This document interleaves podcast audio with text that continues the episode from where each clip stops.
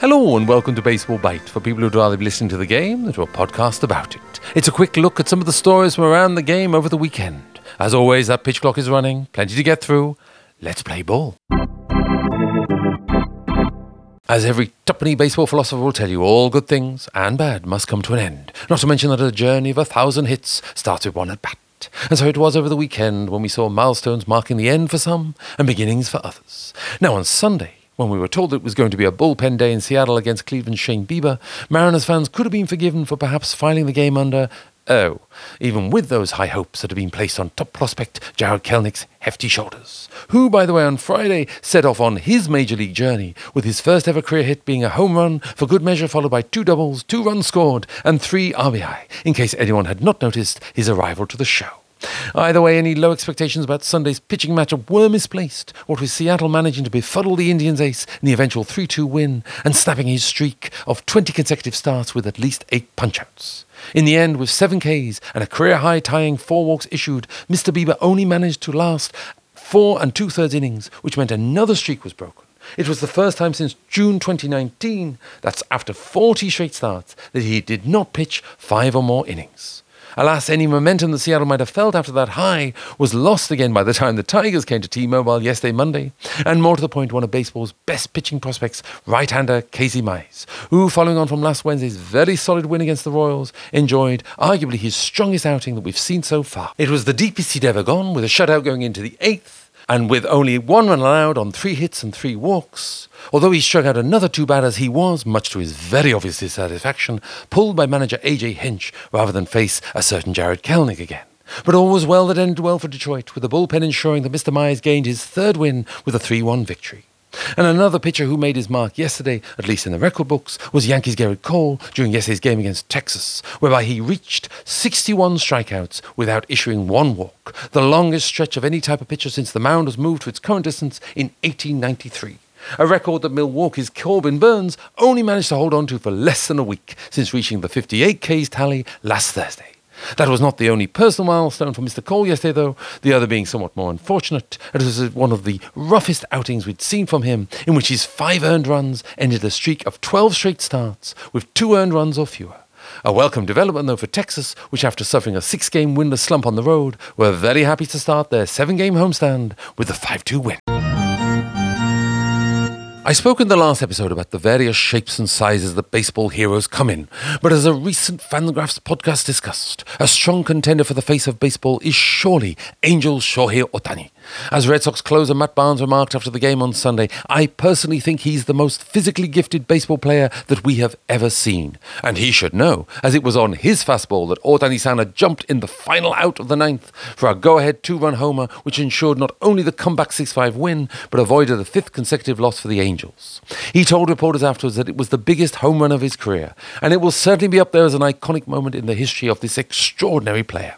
Although it's getting a little hard to know which to choose, considering Friday's absolute blast of a Fenway's Green Monster, Ohtani San's first ever home run in Boston, and then yesterday's astounding moment against Cleveland, in which, with his 13th home run, he, as of today, leads the majors. And combine that with an opponent batting average of 126, the lowest in baseball, then as MLB Sarah Langs puts it, we are truly lucky to be watching this.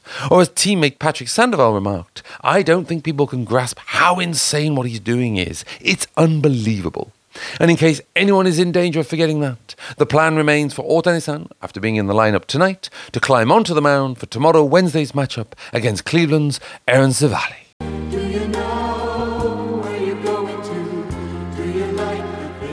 Well, it certainly wasn't very clear last week where Albert Pujols might end up going to after being released by the Angels. And although some commentators dared to dream about reunions with St. Louis or Tony La Russa's White Sox, all of that was pretty much dismissed by the harsh realities of the struggles to find a fit, particularly in any National League team where opportunities would be arguably even more limited without the obvious DH spot. So eyebrows were raised when it was first revealed over the weekend that the Dodgers had signed him for the rest of the season, especially in light of the much reported original grievances with the Angels concerning their proposed reduction in his playing time and Joe Maddon's comment that Mr. Pujols had said he did not want to be a bench player of any kind. Something which he at yesterday's Dodgers press conference denied ever saying, insisting that he'd never made it a condition that he should play every day, and that he was happy to be put in whatever role LA had for him, as he believes that he still has some gasoline left in the tank. Granted, that tank, however much is in it, comes at very little financial cost to LA, which only has to pay the prorated minimum, with the Angels picking up the rest of the $30 million salary tap.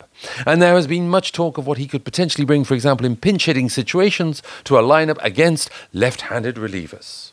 As the old Tom Stoppard line goes, every exit is an entrance somewhere else. And Mr. Pujols is entering a clubhouse which has been hit hard of late by injuries, and that much sighted depth has been sorely tested. None more so than with the devastating development on Saturday with shortstop Corey Seager's broken wrist after being drilled during the game against the Marlins. And although the latest news is that fortunately he will not require surgery, he is sure to be out of action for at least a month. And so with that comes all the moving of the bench pieces, which again adds some context to the thinking behind the signing of Albert Pujols. With Gavin Lux taking over at shortstop, and Max Muncy moved over to second, as we saw in last night's game against Arizona, there is clearly a role there for Mr. Pujols. Something that he was keen to prove yesterday in his first outing in blue, where he did his bit against the Diamondbacks, in which he batted cleanup, went one for four, singling home Mookie Betts to give Los Angeles the crucial 2 0 lead in the third, on the way to the eventual 3 1 win. The last Dodgers player aged 41 or older to have a hit and an RBI in a game being Brad Ausmus back in 2010, who of course went on to be, ironically, Mr. Pujols' former Angels manager before Joe Maddon.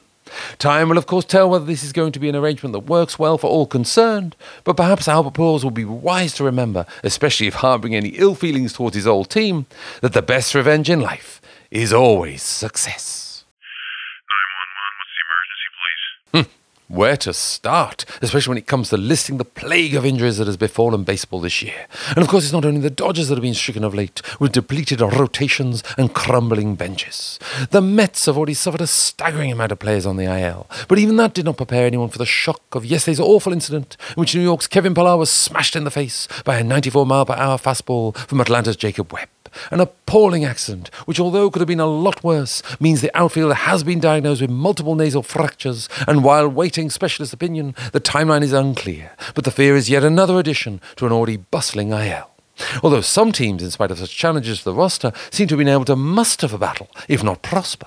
The classic example being the White Sox, which are continuing to dominate, even after player after player is lost to injury. The latest being first baseman Jose Abreu, who, due to ankle inflammation, now has to miss the whole of the Twins series. An injury that some in Kansas City may see as poetic justice, as it was caused by a controversial game ending slide into home plate on Sunday, which, in spite of a very angry challenge by the Royals manager Mike Matheny and thus a subsequent video review, was judged to be safe, and with that, the 4 3 walk off win for Chicago.